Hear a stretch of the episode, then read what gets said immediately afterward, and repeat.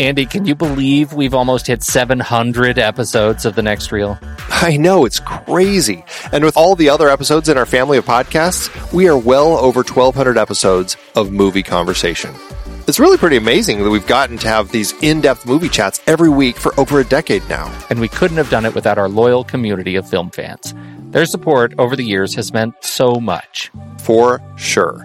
That reminds me, we should give the merch store a shout out. Buying shirts from thenextreel.com slash merch is a great way listeners can continue to support the show. Plus, they get to sport our great designs.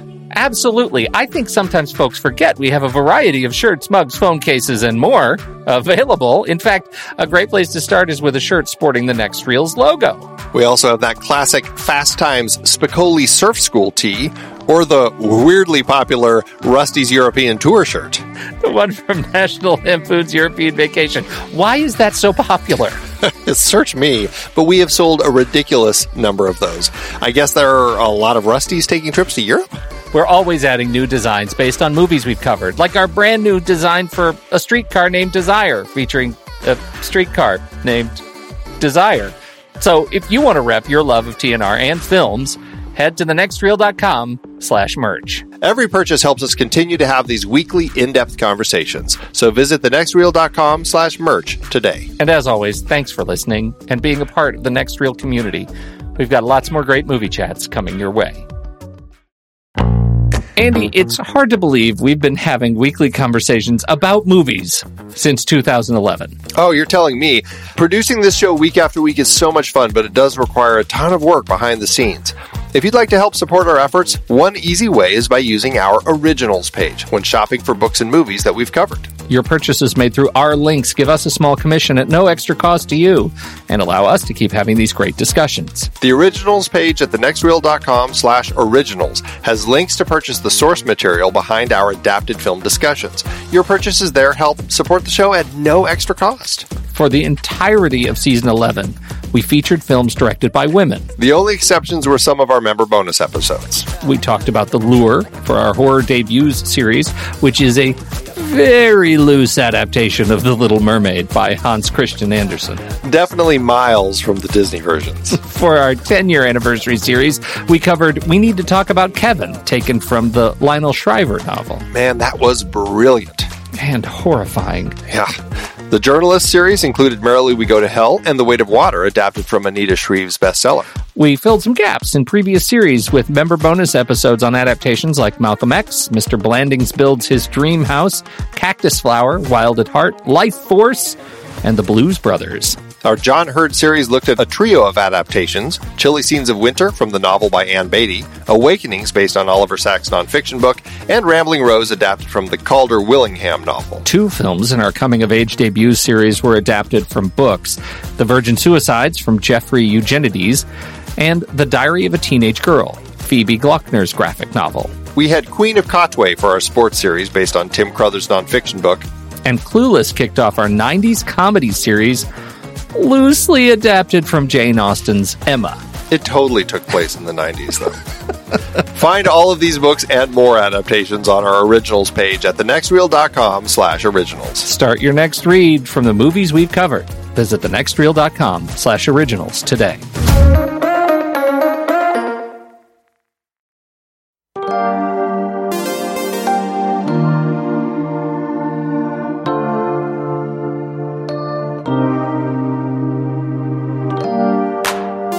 I'm Pete Wright. And I'm Andy Nelson. Welcome to the next reel. When the movie ends, our conversation begins. The lure is over. The city will tell us what we lack. A to jest lokal nocny z zapojami wysokoalkoholowymi i tańcem. Właściwie to są dzieci mojej dobrej znajomej. Będą robiły u nas chórki i striptizy. Musicie się tylko dobrze bawić, reszta pójdzie sama. Dobry wieczór bardzo szanownemu państwu. Przed państwem córki dancingu. Dwóch syrenek. Przyszłam do miasta Chciałam pokazać się z najlepszej strony Zmienić coś, zmienić Zwrócić uwagę Zwróciłam wszystko Szum, szum, szum samochodów i ulic Zawrót głowy, zostajemy, nie ma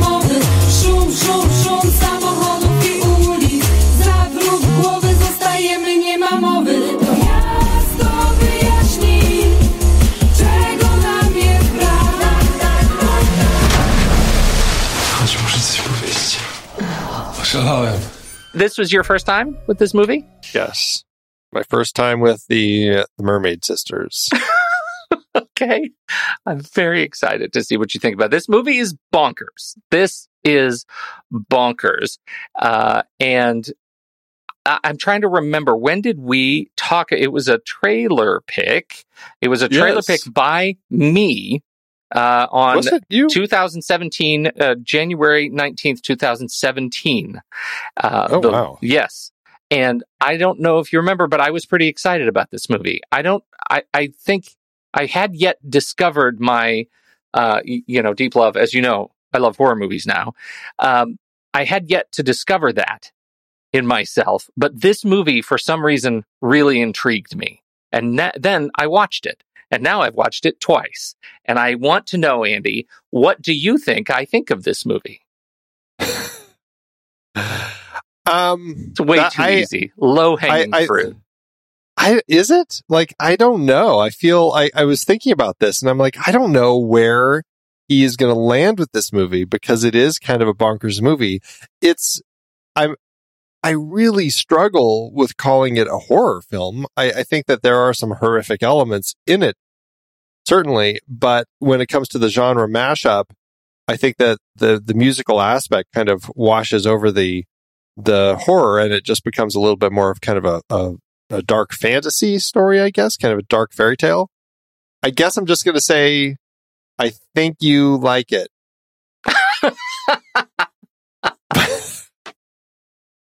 I don't know. I just, I really don't know. Like, I just, I walked, uh, when I finished this, I just said, I have no clue where Pete is going to fall with this one. Really? Such, cause it's, well, it's such a bonkers movie. I can see people going many different ways yeah. from this one. I think you're a bit meh on the movie. I think that ultimately you've landed. But I think what you just described is a complete projection. And I think you just described it for yourself. I think you had trouble with the genre mashup and that you, um, you, you feel like it was trying to do too many things. And as a result, it didn't successfully do any of them. Well, I guess we'll find out here in a little bit. Ooh, I can't Um, wait.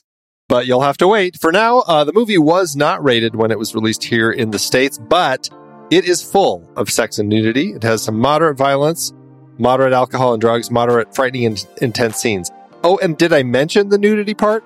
Because there's a lot of it. It's, It's like, you know, a lot of, lot of nudity. But you These- know what? Don't worry about it because by the end, you're not even going to notice anymore. There's so much nudity. it's like a, just a nudity film. it's just a nudist camp type of movie. There you go. All right.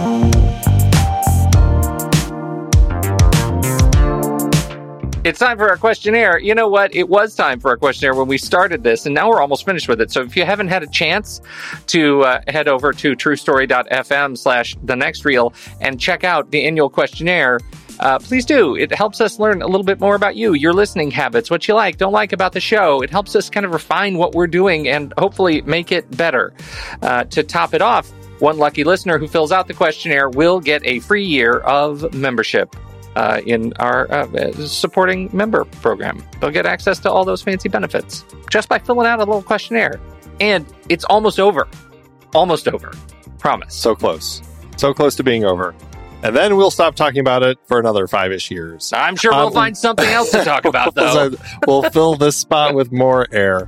Uh, we are going to uh, feature audio reviews. We want to start including little bits, little snippets from our listeners as to what you think of the movies that we are talking about on this show. Please uh, send us your clip. We want to hear your thoughts.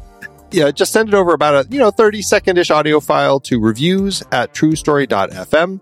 Watch the film, record your little review and send it over to us. We just might showcase it on the show. Remember to get it in quick though. We record about two weeks early. The earlier, the better, and it's more likely to end up in the show. to that end, our watch list. If you don't know what we're watching in two weeks, you can just head over to our HQ profile over on Letterboxd. You can get there really quickly. Uh, just letterboxd.com slash the next reel. Uh, if you want to get a discount on your own pro or patron membership over at Letterboxd, you can use the discount code NEXTREEL or just visit thenextreel.com slash letterboxd and you'll get that 20% off. This works for renewals as well. we just keep coming up with more stuff for merch. I know we're already, tr- you know, stewing over all the different ideas we can do for our uh, horror debuts series. We have something up there for every movie from our last series, the 80s comedy with Coolidge and Heckerling. We already have something up for Messiah of Evil, and we already have And something Relic. up for Relic, which hasn't even, or episode hasn't even released yet. Or actually, by the time this drops, it probably will have. But I mean, everything's, you know, getting in there. Um, so we're having a great time putting stuff together. Check it out at truestory.fm slash TNR merch. You can get shirts, stickers, mugs, face masks, pillows. The list is kind of endless. So head over to truestory.fm slash TNR merch. And finally, uh, want to watch this movie and help us out at the same time? If you see an Apple or Amazon link, it's an affiliate link in our show notes. And if you click on it, it'll take you to those sites where you can rent the movie, buy the movie, watch the movie. Uh, but just know when you do that, we get a little taste off the top from those companies. Win win. Thanks, everybody. Hey, we need your support. We don't sell your information. We don't want to you know, turn into one of those shows that has all of those connections that are r- digging deep into your uh, the web of all of your information that you have uh, permeating online. We just want to do this in as clean way as possible, and so to do that, we need your support. So please become a member and support this show. Members get all sorts of fun stuff. Uh, there's lots of voting. There's a lot of bo- voting. Speaking of, uh, we just crested our 200th episode of the Saturday matinee as you listen to this. Holy cow! episode. Feels like we just started, Andy. Just started that show. Uh, and, and, uh, we haven't actually, as I'm recording this, we haven't recorded that show, but I'm going to tell tell you in the past for the future that uh, I, I'm pretty excited about my game related to Ooh. things that exist over the number 200. Pretty excited about it. uh, it. You can vote on our Saturday matinee polls to choose the list topic based on the movie that we're talking about this week. For example, if you were already a member, you could have voted on the list topic for The Lure already. Uh, Pete, I'm going to test you real quick. Oh, uh, okay. What uh, the longest living mammal can live up to 200 years? Do you know what that animal is? Is it some sort of a whale? It is. It is a bowhead whale. A bowhead It's the whale. bowhead whale. All yeah. right. The record age for a bowhead whale, 211 years. Can you imagine seeing 211 years of ocean? What a horror show that would be. Yeah. uh, Well, it's only been getting worse. So Like, you're right. Like a bowhead whale say, says something like, I remember the days when, and you're like crying. that is so true. So true. Uh, but aside from conversations about things that are over 200, members also get access to all sorts of other episodes. Um, in fact, if you're tuning in as a non member, you're likely going to start getting some um, member episodes dropping into your feed just to get a sense as to what members get. Because the Relic episode, which is members only, is going to be dropping into the feed. We're going to drop one of our uh, Flickchart re ranking episodes in so you can hear what that episode's all about. Maybe our retake episode. Just, you know, we these are things that members get. And, uh, you know, we're going to give you some uh, experience with those and, you know, maybe whet your appetite a little. Members also get to vote on what we'll be talking about in all those member bonus episodes. Did you say that already? No, I didn't. Well, they do. But they do. They, do get to vote on that, which is really fun, and it gives us a nice uh, influx of member ideas. When you know, when our ideas get crusty, it's nice to have somebody jump in and say, "Hey, guys, do this." Uh, uh, so that's uh, very exciting. definitely helps. And members can also watch the live streams as we record the shows.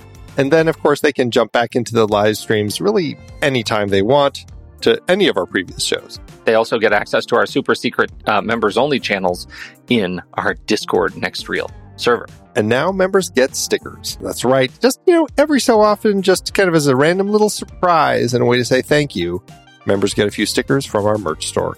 Another way to say thank you for all of your support. And best of all, you don't have to listen to this ever again. Become a member, you'll get a very custom version of this show without us talking about it Uh, in your very own bespoke members feed of all the next reel shows. Head to truestory.fm slash TNR membership. You can learn more about the different tiers. The most it'll cost you is $5 per month or $55 per year.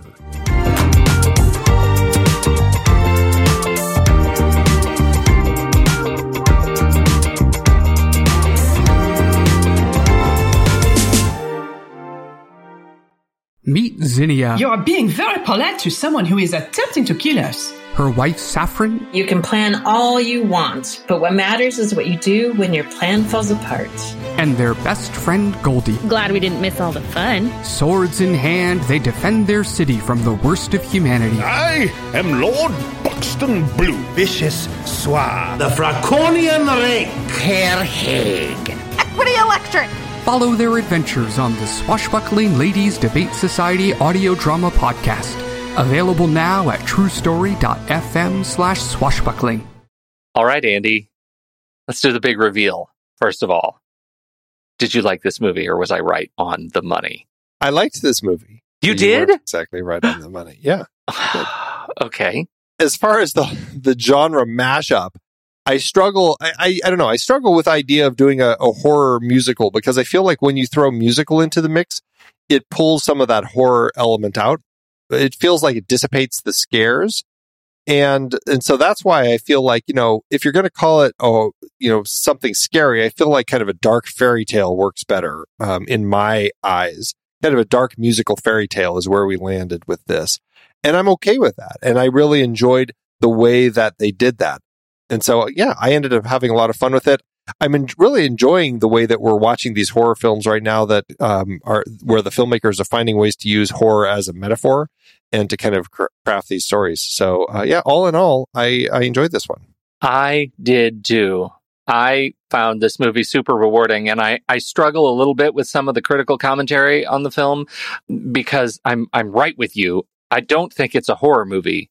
I think there are some gruesome elements, but they're quick largely, and uh, there are some difficult elements, but again, they they sort of keep the movie m- moving uh, through you know this this dark fantasy. It is so bonkers. It's like a recipe of something that you would never, never think to make uh, on your own, like in your own kitchen. But seeing somebody else make it, it's I, I found it a lot of strangely fun. I found it a lot of fun. um, the the problems that I have with it, and, and I was really struggling with this, that the the problems that I have with it are not structural problems in in the movie. I I don't have a problem with a lot of the uh, a, a, lot of the things that other people are really critical about of the narrative. I don't think there's anything personally wrong with the narrative. The things I have problems with are taste things, right? They're things that I don't have a taste for. And it's really hard for me to, you know, to be critical for a movie about just something that I, I just don't, I don't choose to listen to this kind of music, for example. Like I've been listening to the soundtrack uh, for the last couple of days and it, it's not my taste. Like I'd rather listen to other things, but it's not bad. It's just not for me. So, you know, I think the, mu- the music in the context of the movie is great, but it's, it's not something that has me tapping my toes along later. So th- things like that, we can get into more of that, but yeah, we'll get into that because uh, I, I, you know, I have my own issues with the music. Um, I think sometimes it works better than others, but we'll we'll, we'll get there. Yeah, we'll get there. Yeah. To that end, with our conversation about the Babadook, with our conversation about Relic, I feel like there is this interesting trend right now about using horror films to kind of craft these metaphors, and I guess you know, for a long time, if you look at horror films, uh, I mean, it always has been maybe not always quite so metaphorical, but certainly an element designed to tap into some of our greatest fears. And to that end, I guess there is a little bit of metaphor in a lot of horror, right? Like the idea yeah. of the unknown and learning to confront these sorts of things that, you know, are the dark corners of our, our lives. And I think that's an interesting element that has become really obvious in, in these last few films that I, I really enjoy because they're really tapping into this idea of of kind of this this awakening sexuality in young girls as they kind of start maturing and go through puberty, becoming women. Weirdly, as I was watching this film, like I kept going back to this other film that very much dealt with the same thing about kind of a, a girls becoming, you know, moving through puberty to become women called The Fits, which is absolutely not a horror film, but another very metaphorical film about kind of this this idea of coming of age. And I found that to be an interesting aspect in this film that uh, I think was done pretty interestingly, especially like, I mean, I guess kind of horrifically when you start, when you first see these mermaids who, you know, are very virginal young girls who, when they're adopted by this music group. they introduce them to the club owner and they're naked, but they are like Barbie dolls. You know, they, they have breasts, but their crotches are like, it's just like all seamed shut. It, it was really kind of like almost more horrific to see it that, that was way. probably the most horrific. That was the most horrific. it was thing, like, yeah. it was so wrong. And I'm like, this is so strange. yeah. But I could understand why they did that because obviously the, the fish element of the bottom half of a mermaid is where they ended up having kind of their, their sex organs. But it also spoke of this idea of kind of a young girl growing and becoming a woman. And I was like, there's, there's a really interesting idea here that it just struck me as I was watching it. Well, Did- and- did- did- yeah. yeah, and jump from that to the, and I'll, I'll jump forward to the sort of the our our in the finale where we get to the the actual transformation where one of the girls decides, you know, I want to, I'm going to be a, a human girl. That metaphor plays out in in a bit of a gruesome way, and in and I think it's you know the metaphorical part is, oh my gosh. One day I'm a young girl, and the next day I am a sexual human, and that plays out on the operating table when she they somehow they find a willing transplant of a young woman who wants to become a mermaid and I, they I it's very confusing. very confusing and they sever the tail the bottom half of her torso and they sever the bottom half of the torso of this human girl and they swap them and surgically give the mermaid girl uh, legs and sex organs and the other girl gets a tail who knows if she'll be able to like use it or if she will transform into a uh, you know, woman. But she also, the our mermaid girl also loses her voice, which is, and and that is a, one of the clear nods to the Hans Christian Andersen Little Mermaid, right? Because I believe that was a trade off, or was that only in the Disney one where she loses Oh, her no, voice? no. That was Hans That was Christian a- that was Andersen. a whole- I haven't read that in uh, forever.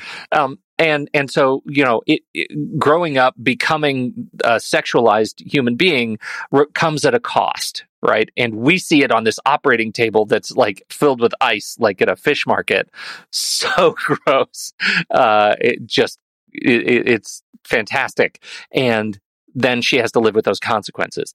And I think that is a great payoff in a movie that, you know, is ostensibly or, you know, calls itself uh, sort of trucks in horror tropes. That's a bit of a gruesome scenario that plays out so well for this coming of age story in the movie. Um, that is, is its primary metaphorical language. Uh, well, yeah, I, I, I think so too. And that's, the, there's a really interesting element to that whole, uh, idea of these two sisters, how, you know, they, I, I, on the, um, making of, they talk about how one sister represents the animal instinct, kind of that awakening sexuality, which you really see in Golden throughout this film. And Silver represents all the emotions and that need for love and, and that kind of that whole side of it where you need to, have that person in your life and you need to please that person. She's of course the one who does fall in love with Mietek, who um, who is in love with this other woman suddenly at the end of the film that uh, kind of ends up turning her to Seafoam, and we kind of go with that whole Hans Christian Andersen end of the actual story where the Little Mermaid ends up turning to Seafoam and everything.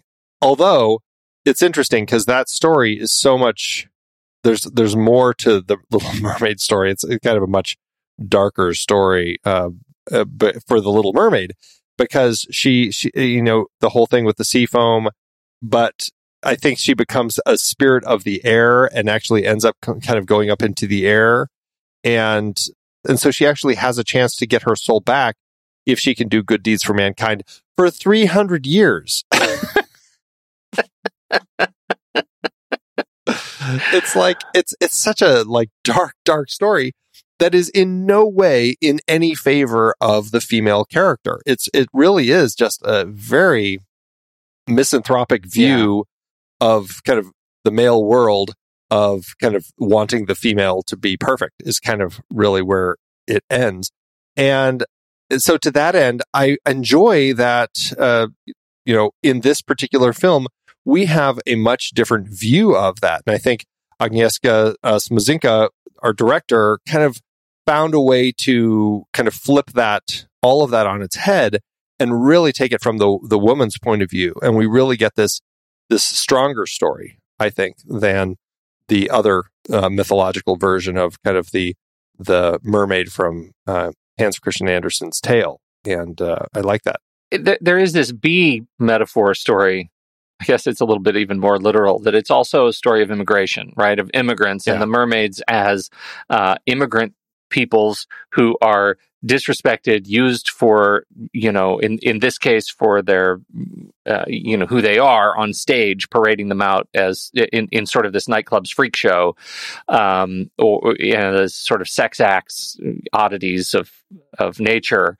But they are, and, and they say once in the movie, do you want to stick around here or, or, you know, before we swim on to America, right? This is, yeah. this is their immigrant journey to America in the 80s. And, and they sort sort of get stuck here in their little exploration of, of Poland. And how well does that story work for you? I think that's actually a really uh, a fitting story, also, especially the idea. Well, especially maybe. Well, I'm sure it's always been happening, but it seems like a much a very current idea of the idea of immigration and how immigrants are trying to find this quote better place somewhere else and and end up oftentimes getting uh, wrapped into and then abused in the sex industry. Mm-hmm. And uh, for two characters who, you know, they're mermaids, they don't have the view of body shame as many other people do. So they're just used to walking around naked all the time because it's just like there's nothing. It's like a fish. A fish isn't wearing clothes. They're just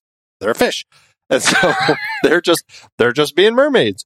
Uh, they, but for us, they just happen to be naked, and so that that ties them into this place where they're used very much for their sexuality for these these stage shows because you know it's it there's something weirdly um, appealing about them even though the way that their tails are designed i'll just say i mean it's a, it's kind of a horrific view yeah. of the mermaid because there's nothing sensual about the bottom halves of them. They it's are like very an eel. It's not like yeah, a, they're very yeah. slimy, long, almost weirdly masculine and erect is kind of weirdly what they end up looking like, which I think is kind of funny as another way to kind of subvert that whole view of them uh, as kind of these sexual beings. But I think that that idea of this immigrant story is really interesting, and especially because I mean it is in this alternate 80s Poland, mm-hmm. you know, which was very in 80s Poland. It was communist Poland. And the way that the society was more misogynistic, I think, is another thing that they're kind of bringing up here uh, as kind of part of that whole thing with these immigrants and the women. There's a lot going on, right? And yeah, yeah. and the fact that it's set in the 80s. It's set in the 80s for some purpose. Does that matter?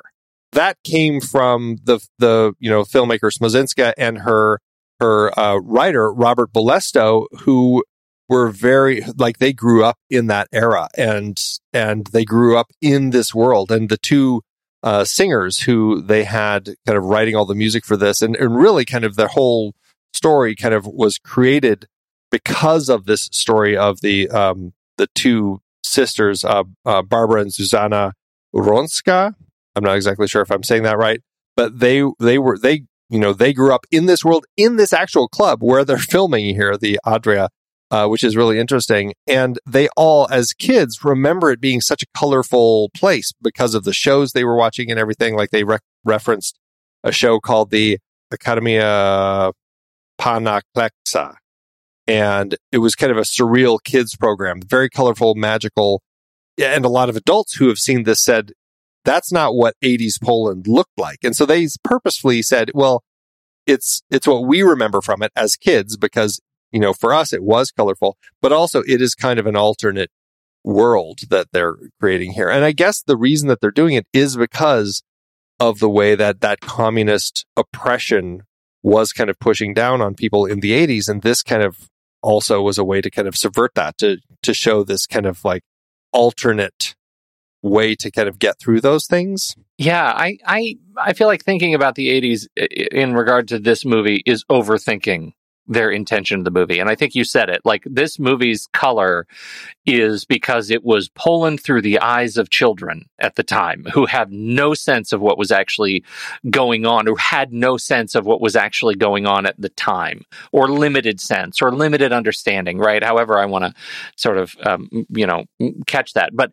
that's what it felt like to me that that that in and of itself is enough to create a fantastical universe in which you know mermaids are able to come ashore and create a, a universe in which no one is terribly surprised that mermaids exist right? That that's the thing that that caught me. This entire experience even the unveiling of the mermaids in the in the the dressing room no one w- seemed surprised that mermaids exist. They seemed surprised that there were mermaids here but not that they exist. There was never a question. So this absolutely to me is an alternate universe that that is worth exploring on that level alone that they've created something in terms of world building that is interesting. And and it all starts from them i guess luring the bandmates to the edge of the water in the very opening sequence Wyciągnijcie nas, nie bójcie się, przecież was nie zjemy. Wyjemy, wyjemy, wyjemy. Wyciągnijcie nas. you can see where they're also drawing references from Homer's The Odyssey with the sirens and kind of that whole idea. And this is something I think is really clever for the movie. The idea of sirens and that siren song that these these sirens, which are essentially mermaids, would sing out in the ocean to draw sailors to them, and then they would eat the sailors. A very dark way of viewing kind of this mermaid lore that they really bring in here with the idea of these mermaids singing to draw men to them so that they can then eat them. It's a, it's a really interesting element um, that they include here to Right. kind of uh, give it. I guess that's where the horror tone comes from, right? Because I mean, when they're mermaids and when they're even when they're angry, like they're they're in, insanely sharp mermaid teeth yeah appear, and they they look like you don't want to mess with them.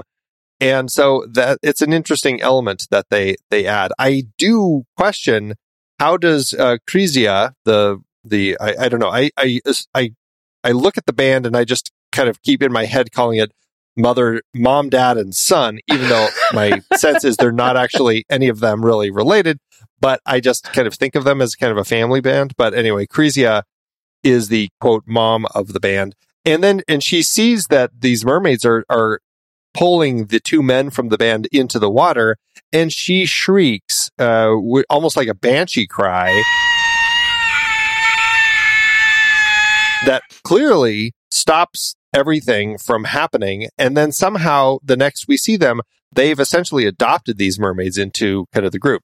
And so there's that's an element that i really didn't quite understand. Like what was it that that stopped all of that? Was it you know did she have enough willpower to kind of flip the tables on them? I wasn't sure. Yeah, a hundred percent question there. I was able to kind of let that go, and I'm not usually able to let that kind of stuff go. Uh, but the my headcanon says it's because the girls also found themselves wanting to come on land. Like they they maybe thought they wanted to dine on these fine people, but then they changed their minds. And or maybe they wanted to explore there, yeah there's also something charming. they're they're you know what they are What? they are the quakers of of the mermaid So- world right feel like this I is should- that period I should just stop you.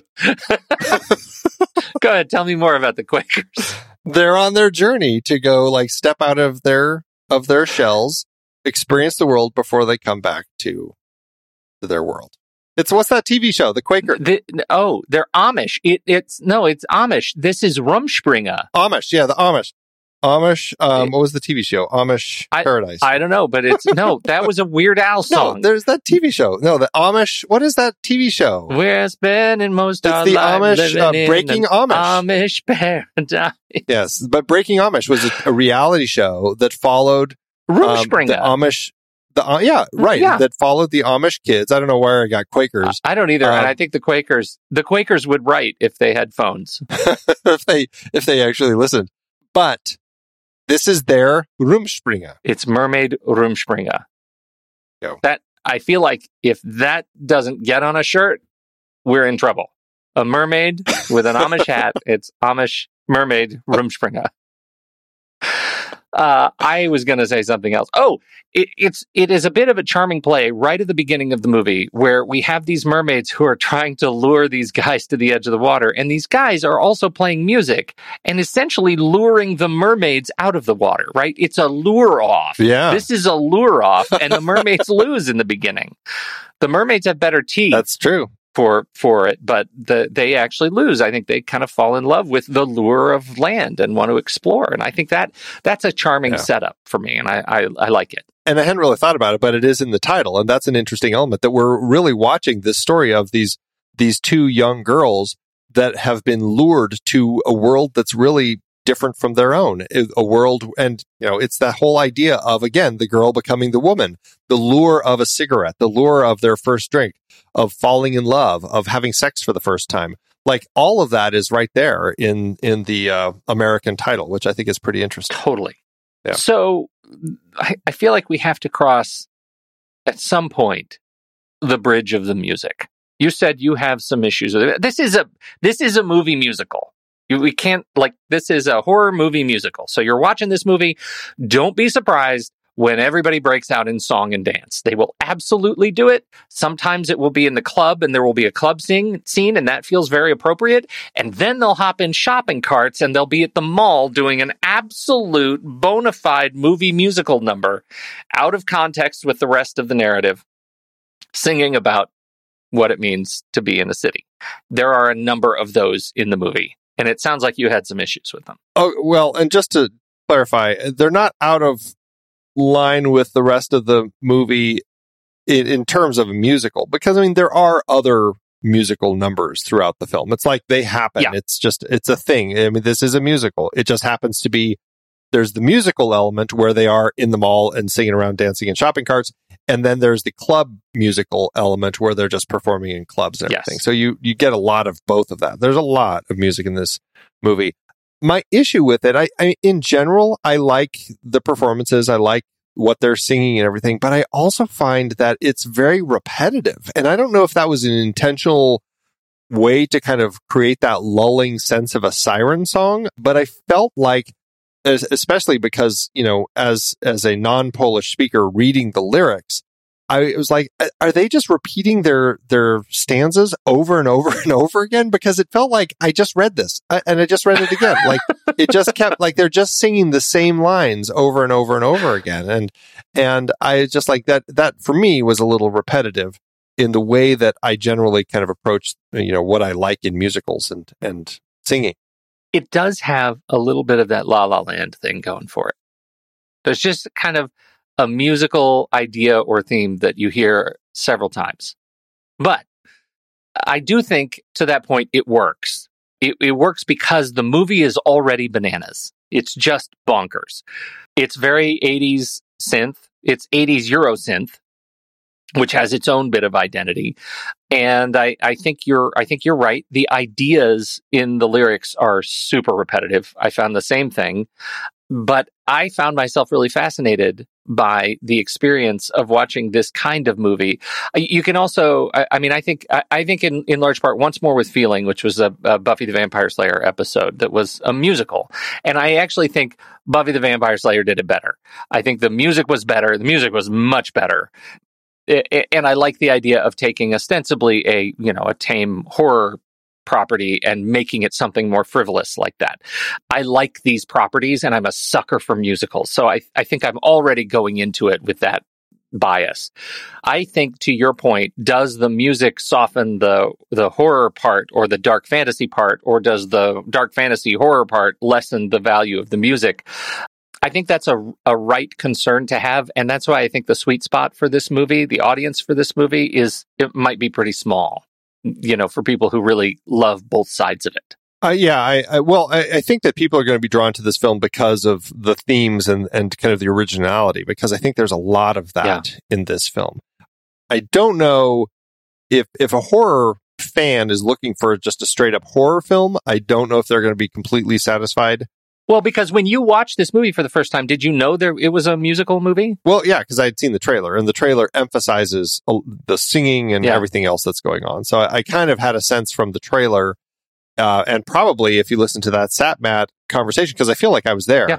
It very much is about kind of that mashup of the horror, kind of the fairy tales from Hans Christian Andersen, this idea of you know music and that kind of 80s club feel. It's kind of a mix up of all that sort of stuff, which I, I, I definitely find appealing. And actually, I, I really enjoy the fact that it's blending all of that stuff together.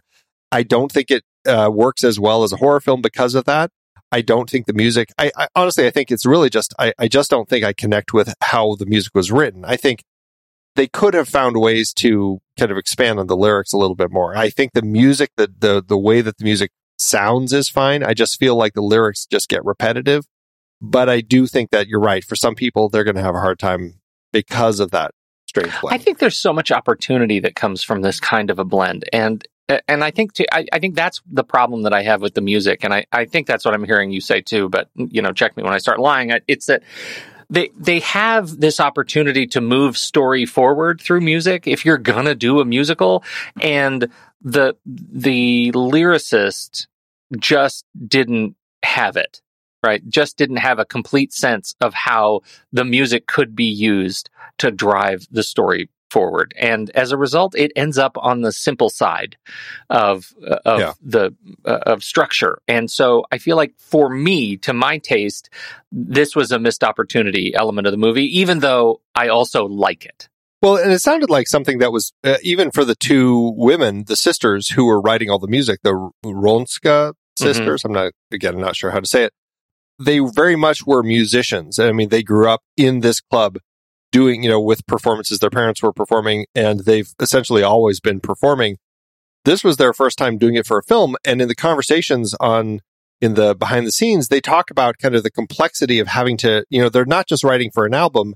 Now they're, uh, they're writing for this story where everything has to tie together and connect in different ways. And, and it sounds like as they were, uh, as Smoczynska and, uh, her writer, um, were putting this together, they actually started crafting it with the music, with the sound designer, and really kind of built the whole sound world of the film first to really kind of figure out the story and everything. And it sounds like perhaps in the process of that, uh, yeah, they just, the music got so funneled down into kind of the specifics of those moments that they just, they weren't able to kind of get past it to give us a little bit more. Yeah, they needed to write The Wall right? They needed to write an early Decemberist album, right? They needed to write something that that had its own momentum, its own sort of inertia to keep the story moving well, forward. Geez, even the Little Mermaid. I yeah. mean, you know, any of those right. sorts of things. I mean, that's the that's the idea of a duh. Yeah, that's that's a whole that's a musical, it's right? A musical. It's, it's, it's We've done using already. the songs. right, it's using the songs to advance the story, and as you said, the songs here just. But again, and like this is the way I have to look at it. And I'm like, maybe this is what they were going for because that's what it felt like to me. It just is so repetitive that it becomes lulling like a siren song. It, and that's just in my head. I'm like that. Maybe that was the intention that they did with it. It just, it just feels so repetitive that my brain just kind of like, I all of a sudden am hypnotized by it because, um, you know, it's, it's not moving the story forward, but it is generating kind of a tone for me. And so I, maybe that's the intention. Okay, I get that. Uh, that may be one of those, like I do, where it's a bridge too far in terms of head headcanon. I, you, well, I'm totally headcanon. I, I'm sure I am. I'm sure I am. All right. All right. but that, and then there's Triton. Okay. Triton in his Triton. music, which yes. is, uh, it's a different, whole different Triton thing. is uh, uh, a metal artist. Yes. Um, kind of like a, yeah, not quite death metal, but very very he had heavy, horns very... at one point. Uh, one of them was ripped yeah. out. Uh, the other one he ripped out himself. W- weird. He's got. He's a guy with issues. Did you have a, Did you have any confusion or issues with the way he was set up and introduced in the story? I didn't. I was. I I, I did. I don't think I did. Why? Well, because it he randomly just appears. Like we'll we'll be having the story.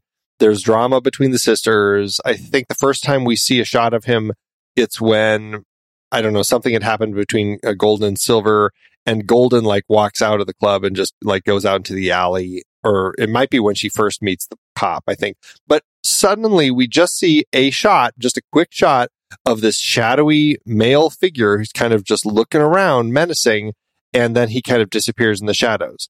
And I was like, okay, who is that? like demon creature. It looked like somebody who had, as as you find out later, he had had horns and they had been removed. And then it happens again later in the film. And then we finally, you know, see him at the bar and, you know, they actually talk to him and we learn that, you know, he's kind of, he says like, you're of my blood or something. And so I'm like, oh, so he was a merman. Blah, blah. And then later you hear them call out that he's Triton. I'm like, okay, well, now all that makes sense. But it was just, it was, it was strange setup. It's like just these shots of him. Like, had he, was it just meant to say he's kind of watching them and seeing what they're up to? I, I wasn't really sure. I didn't get that. I think, I guess uh, I'm going to take a step back. I didn't have any confusion. I, I, feel like I bought into it. It was confusing a little bit because my experience, my more recent experience with Triton is he's the king and they are the daughters of Triton, right? We've, that again yeah. is settled mermaid science for me. And so it took just a minute to think, oh, they're not directly related. But he is another of their people, some sort of royalty with horns, I gathered. And I was okay letting that kind of wash over me, so to speak. And I mean, we need a character like that, right? We need a character to come in, the, the sage wisdom character. We, we need the, the old wise character to come in and give them guidance and tell them something that they don't know already that will move them forward into the next complication. And, and we got that we got that with him. He explained the seafoam bit and it was all fine. And she needs to eat somebody before dawn. well, what's great about him is it's not just it's not just kind of that sage wisdom. It's also just flat out honesty. Like when yes. when she comes and sings with uh with him at his club, uh which first of all his the the part person the woman that he's singing with seems completely upset about uh which I thought was kind of funny. Yeah, she's not keen. No, not at all. But then Golden is all excited and he just looks at her as like, you really need a lot of work and just walks off. I was just like, he is just going to just say it like it is. Yes. yes. I find that delightful. I thought that yeah. was really great. So, okay. Some of the stuff is I'm, I'm trying to get a sense of like the mermaid, merman powers, I guess we'll call them. I mean, we, they they speak through telepathy. We see the two sisters kind of having like, you know, whale slash dolphin squeak talk. Yeah. yeah. Where they're kind of communicating with each other, which I thought was actually pretty interesting. I liked that. Yeah. But then there's also a moment when Silver, she sees Krysia, uh, you know, performing on Mietek through the keyhole in the bathroom. Mm-hmm. And it, she seems very upset about this. And like the pipes rupture and start spraying water everywhere. And I was very confused about that. Is this some power that suddenly we're meant to feel that she has with water? Like, what was that all about? Or was it just kind of a metaphor of her ups- being upset right there? I think it was a metaphor of her being upset right there. So weird. I don't, I didn't think, I didn't think beyond it, but you're right that the timing is rough. Like that's a, that's a rough signal because it implies something that is not implied or explained anywhere else. No, and it never happens again. It's just right. it's the one time where I was like, okay, do they have power over water? Uh, it yeah. just it threw me a little bit. That would be cool, though. That would be cool. Yeah, that would be cool. Right. Speaking of fantasy moments, uh, there was that moment where it, where we go for a deep swim in the swimming in the tub, bathtub, right? Yeah. What you? I mean, I I think the movie does these what I can only describe as it's a movie that sets me up to expect anything we now have a mermaid musical horror film that is that explores this sort of deep fantasy sort of psychedelic universe as he gets he climbs over the bathtub and falls into the deep ocean and this speaks to the nature of musicals and that's what i was saying like i feel like there are other scenes that really feel like musical moments when you hop into a yes. bathtub and all of a sudden it's like you're in a giant endless thing of water you know in all directions and and they have this magical moment together. That felt very much like kind of a musical fantasy where it's just, again, it's just, you know, we're in the lyrics, we're in the song as this moment happens where, you know, they're just fooling around in the bathtub. It has moment like there's a, another moment where Golden is walking around. She's very much pining for being like she's staring at that. I don't know. It looks like a flat screen screensaver in the bathroom of ocean images and then all of a sudden she's singing, walking around, and everybody is frozen. And she's just kind of walking and singing that again. Which was really cool. Yeah, very really much. Cool very much kind of a musical type of moment that you would have. Same thing, although I found it much more confusing after the, they've dumped the girls. Um, they quote killed them. I wasn't sure what I was supposed to read in this whole thing, but where the dad figure, um, I think he's just named drummer in the Mhm. credits. Um, he punches them both in the face. Apparently they're dead. They wrap them up in carpets and toss them into the river off the bridge. They're all upset. They come back to their house and it's like, are they drugged? Are they dying? The songs, again, a musical sort of song talking about being poisoned. I'm like, okay, so are they poisoned? And then there's a woman walking around injecting them, like hooking them up to, I don't know, drugs of some sort. Is she supposed to be the representation of addiction? Like this, this is where all of a sudden kind of those, those musical songs, I start losing me a little bit because I'm like, I, I'm not sure what's happening. Am I just meant to think that they're all just so depressed now because they've killed the mermaid sisters that they're all shooting up and, and passing out? I don't know. Yeah, or is it was that an experience of shooting out up or or were they was it recovery?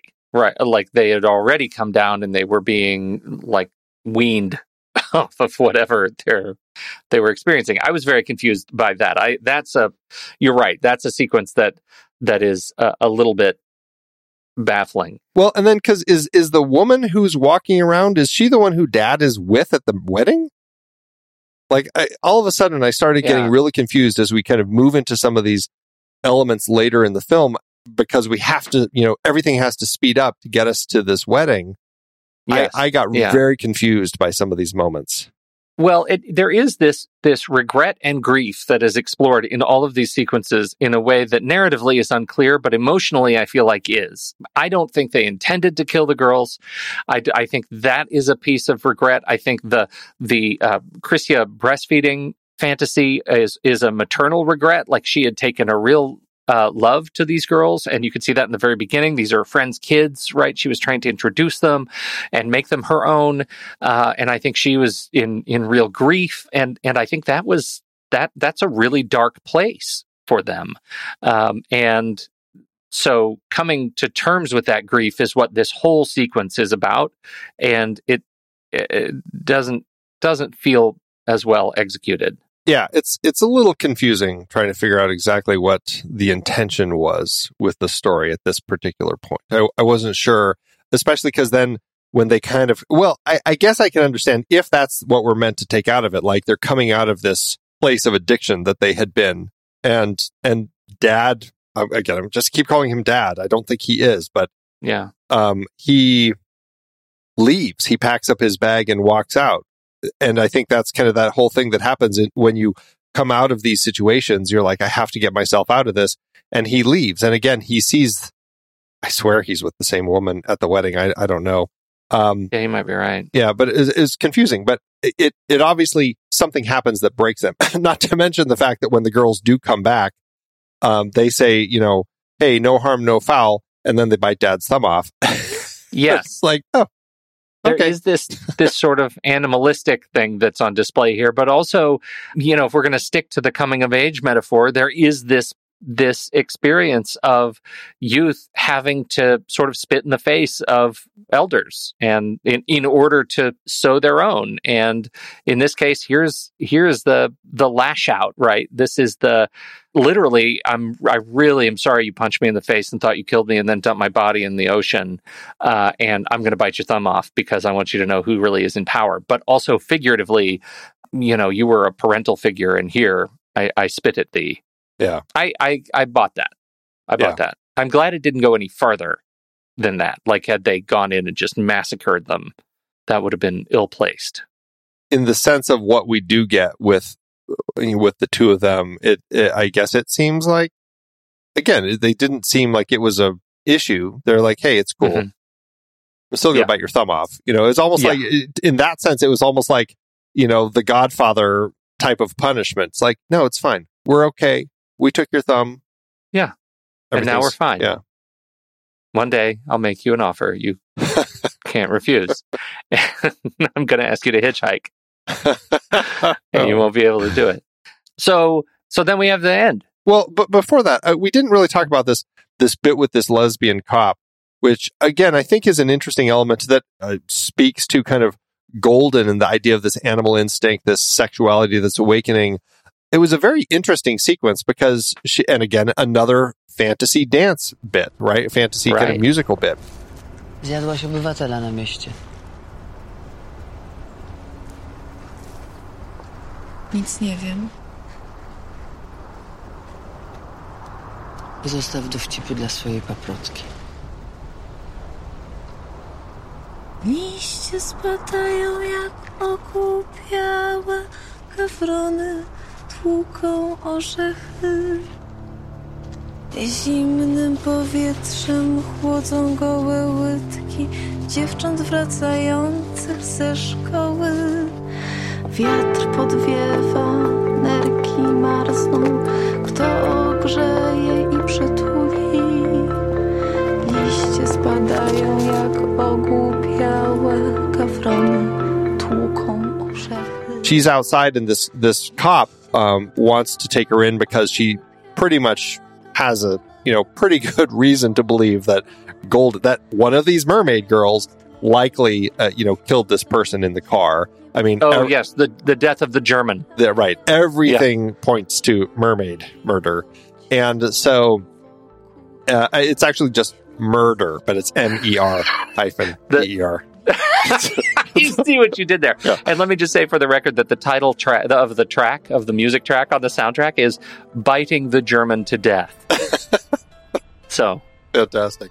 The um so there ends up being this draw between Golden and this police officer, and they they kind of start singing and dancing about all this this uh, everything that had happened, but clearly they are drawn together, and to the point where this this cop is saying, "I'm going to take you to Disneyland" in, in the song and everything, and I love the little dance that she's doing with her little finger guns and everything. It was just, it was a very 80s kind of like bit that was very comical but it also leads to a, a bit in the bed where I, I found kind of compelling because she was not put off by the fishiness of her. She was licking the scales and it all seemed very okay. And I was like, okay, there's something interesting about this that was uh, obviously worth exploring. Although I, again, I wasn't really sure how it ended because then we see the cop kind of pull the gun on Golden again.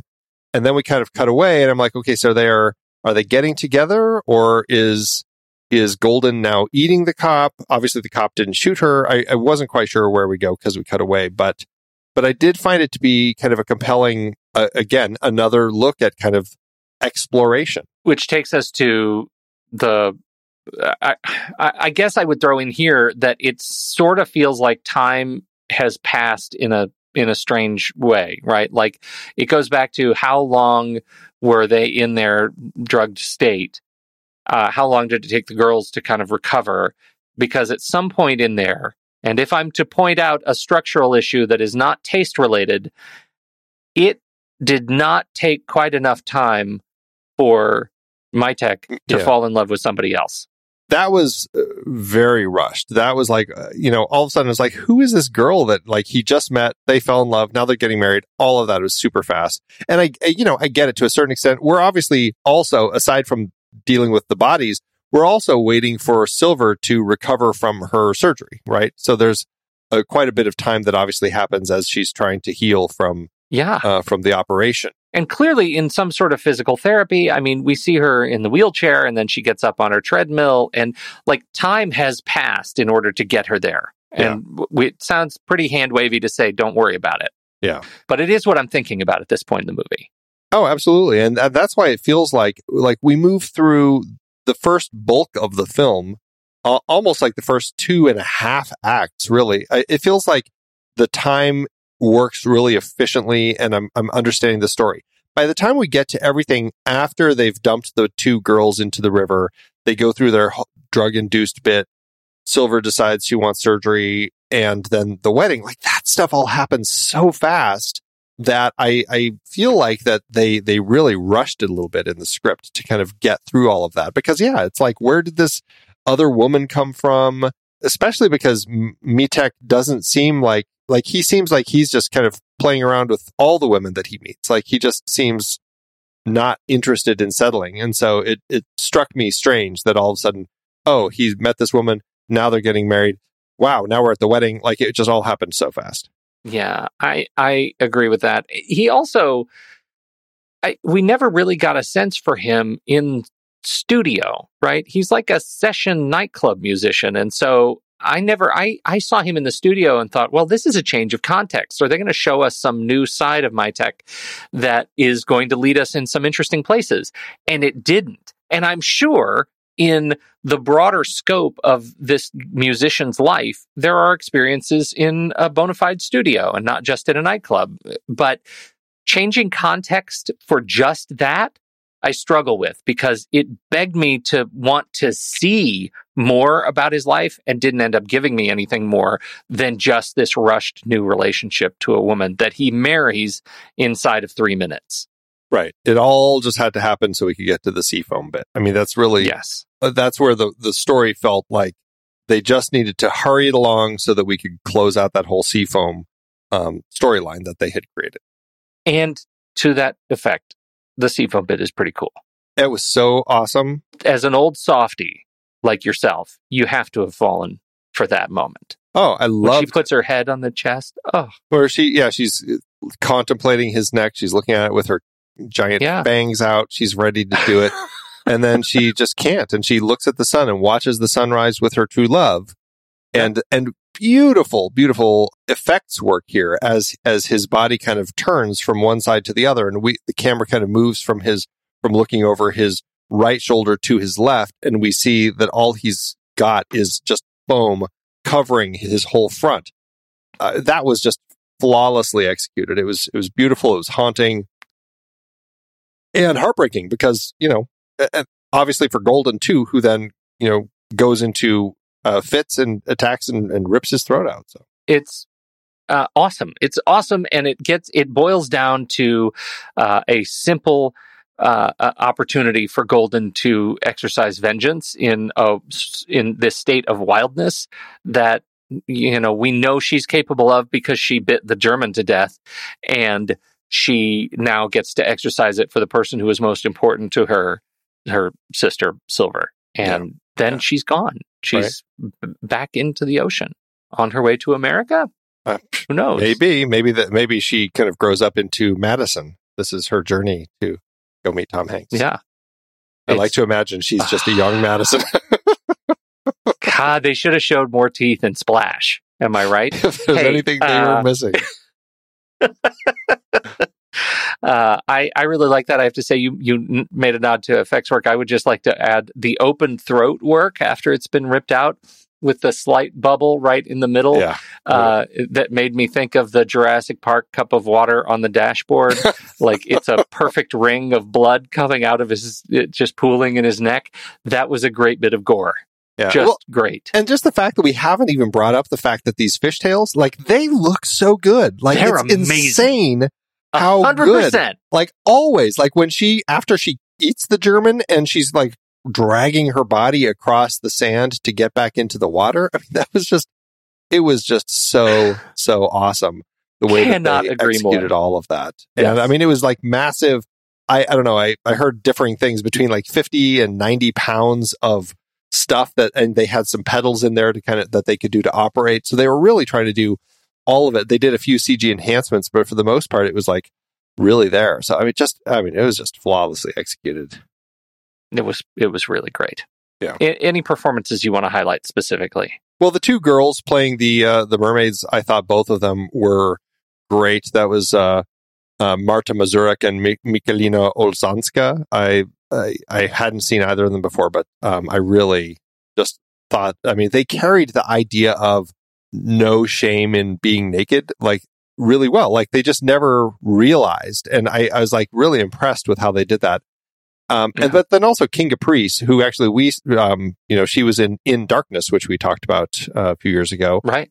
In uh, our Agnieszka Holland series. Um, I- I just she has a face that is mesmerizing, and and watching her, Her sing, eyes, God. yeah, Oh. yeah. Well, and just all the different hairstyles that she had, like she just always captured the attention. You know, she Mhm. is the sort of person that you would watch on stage. I thought she was just Well, and they all do their own singing. Let's Yeah. just get that out of the way. They sound great. they do their own singing on screen. It's not like they're doing it Yeah. after afterward in in the studio. Yeah, Right, right.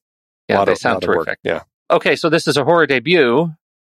We right. need to talk This- about it as a horror debut. Yeah, It is uh, Agnieszka Smoczynska's debut film. Quite, quite a story to do. Uh, she had done, been doing a lot of shorts uh, for quite a while, and then she ended up after this doing like the Field Guide to Evil, Fugue. She has a couple others that she's working on, Silent Twins and Hotspot.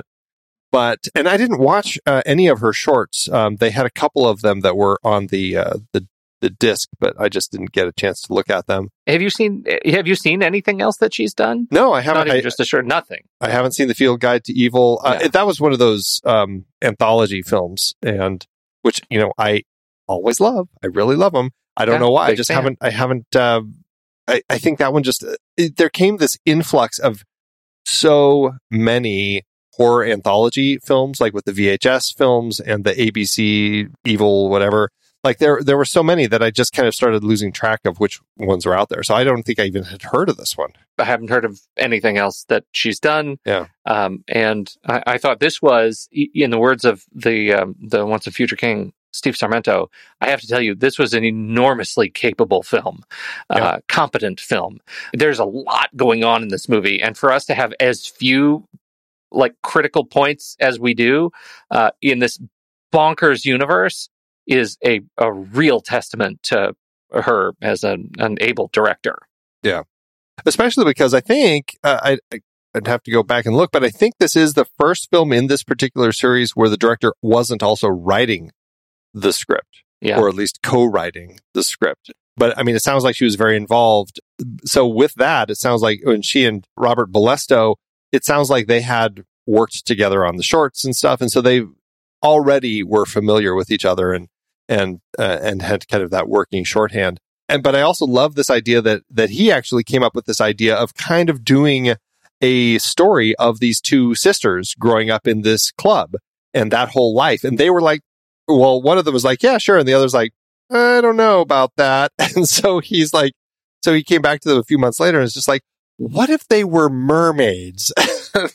and everybody was like, that's, that's the way to do it. Nailed it. Yeah. And I just love that. That's, you know, you always hear those sorts of jokes in the writer's room, right? Like, now what if that character was a duck?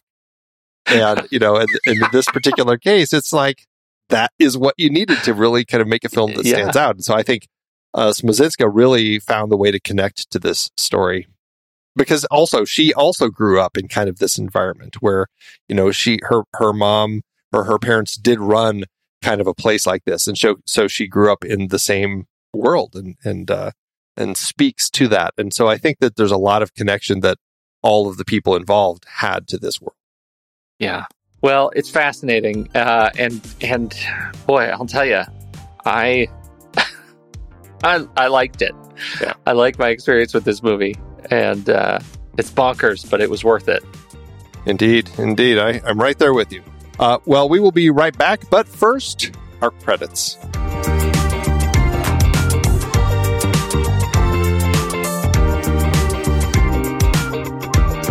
The Next Reel is a production of True Story FM, engineering by Andy Nelson, music by Ryan Pruitt, Oriole Novella, and Eli Catlin. Andy usually finds all the stats for the awards and numbers at the-numbers.com, boxofficemojo.com, imdb.com, and wikipedia.org. And for this one, he had some help from filmneweurope.com. Find the show at truestory.fm. And if your podcast app allows ratings and reviews, please consider doing that for our show.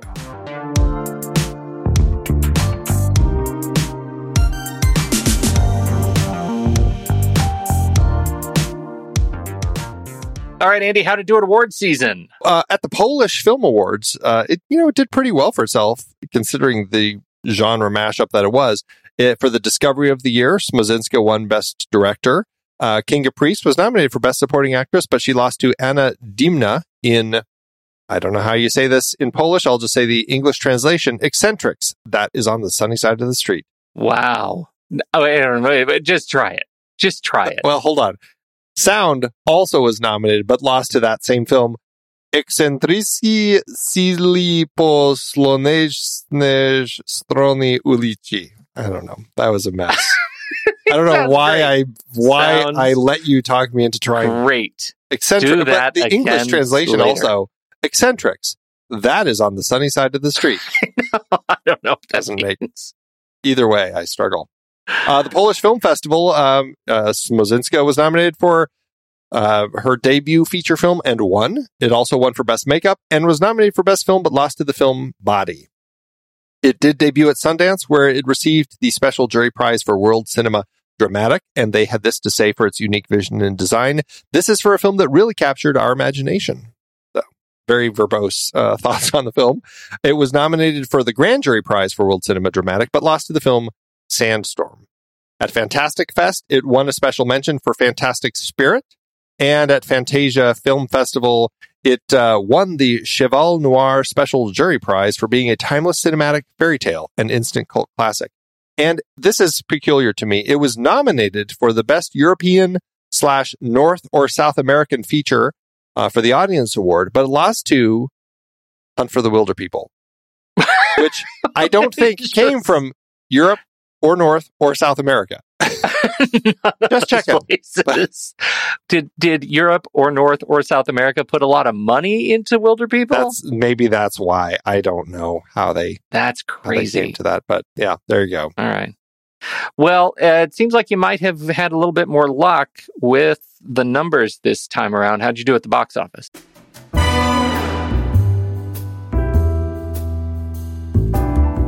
Yeah, uh, Smoczynska had 1.38 uh, million euros to work with, which is about 1.76 million uh, dollars and 1.9 million in today's dollars. The movie premiered in Warsaw December 16th, 2014, before playing in Sundance January 2015. It had a lengthy festival run before finally opening in the US February 1st, 2017, opposite A Dog's Purpose, Resident Evil The Final Chapter, and Gold.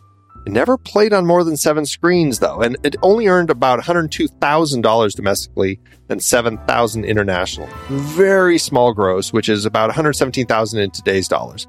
That was definitely a loss for the film at the box office, leaving it with an adjusted loss per finished minute of $19.4 thousand.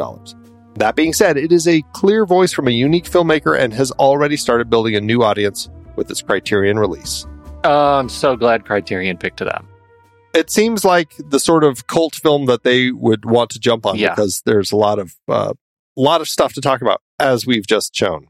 Yeah, yeah. I, I think it's interesting as you're writing this. We've got uh, Brian in the chat room has said, I liked it okay. It's bonkers. I would have liked even crazier, even more, I think. Even crazier, even more. More music, more mermaid hotness. Yeah. I can see that. I can I can see I can see that. All right. I, however, thought it was just enough crazy and it was fine. And we should come back around and, and rank it at some point, don't you think? Yes, we should. But first, here's the trailer for next week's movie, Saint Maud. Saint Maud, have you watched it? We want to know what you thought. Send us your thoughts in a 30 second audio clip. Just use your voice memos app. It's uh, super easy. And, and then share it with us. You can send an email to reviews at truestory.fm. Uh, you know, 30 seconds. That's about right. If you can get your thoughts in a concise 30 seconds, a tight 30, as they say in the biz, we'll put it in the show. We want to hear what you think. Again, reviews at truestory.fm. Here's the trailer. Dear God, your presence graces the air, and soon everyone will see. Hi, you Maud? Yes, hi. It takes nothing special to mop up after the dying. You're prettier than the last one. But to save a soul, that's quite something. Bless Amanda's body and bless her mind, which is shrouded in darkness. When you pray, do you get a response? Oh, it's like he's physically in me. It's how he guides me. My little savior. Hey, I thought that was you. What you up to? I'm a private carer. You're still nursing? What? They know what happened. All the good girls go to hell. Cause even God herself. I just want to see you loosen up. I've got more important things on my mind. say. Maud, he isn't real. Nothing worthwhile comes easily.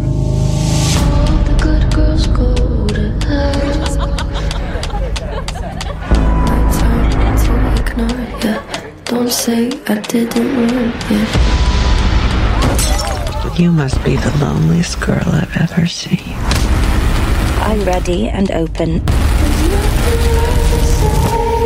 And I feel fuller of your love than ever before. I have a responsibility. Oh, yes, of course. This is life and death on another level.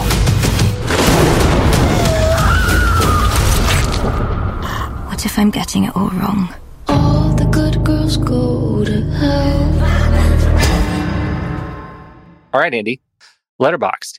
How does this shake out for you at the Stars office? the stars office. Well, you know me and stars.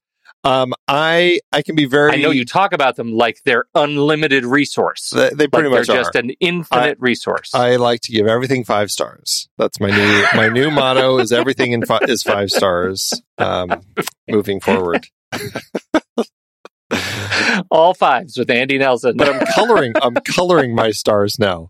I have a whole new scheme. oh, we're crying out loud.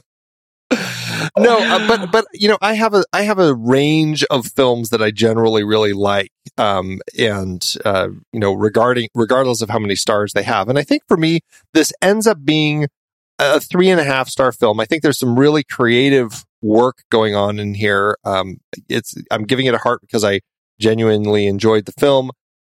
It has some story issues. I think it could have been a little cleaner. The music could have been a little more or less droning at times but I still like really am, am impressed with the world that Smoczynska and her team created here. So three and a half with a heart. I feel like uh, I, I have introduced in my life more uh, criticism of the actual structure and the transitions in the final act or into the final act that are are more troublesome than my uh, ultimate blindness to all things negative about this movie uh, would indicate. I came in with a heavy pro lure bias.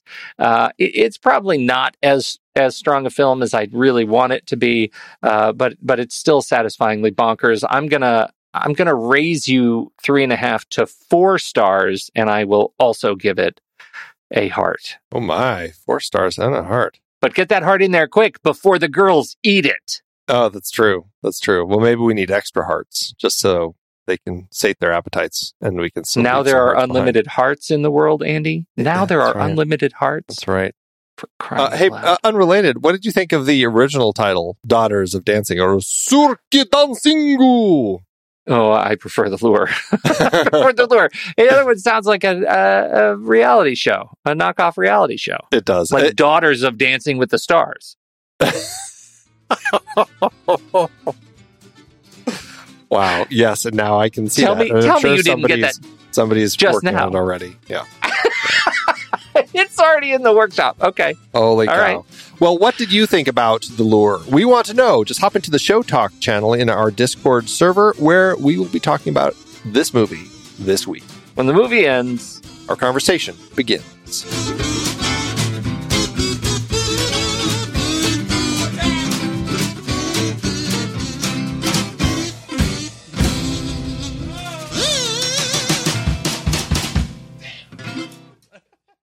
Letterboxd give it, Andy. As Letterboxd always doeth.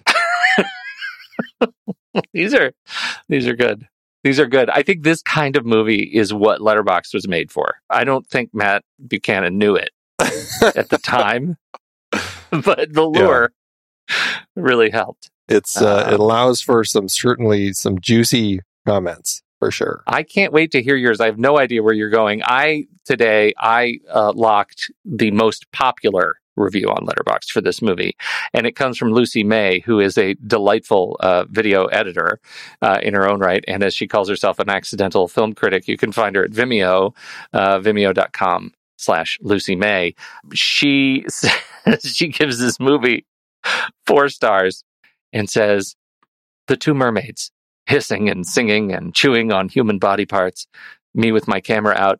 You're doing amazing, sweeties.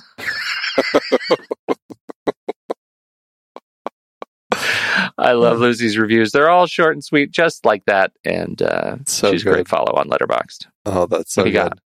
So I have this. it is uh, by Lily. Um, not quite as popular, But uh, Lily gave it three and a half stars and said this. Gonna tell my kids that this was The Little Mermaid.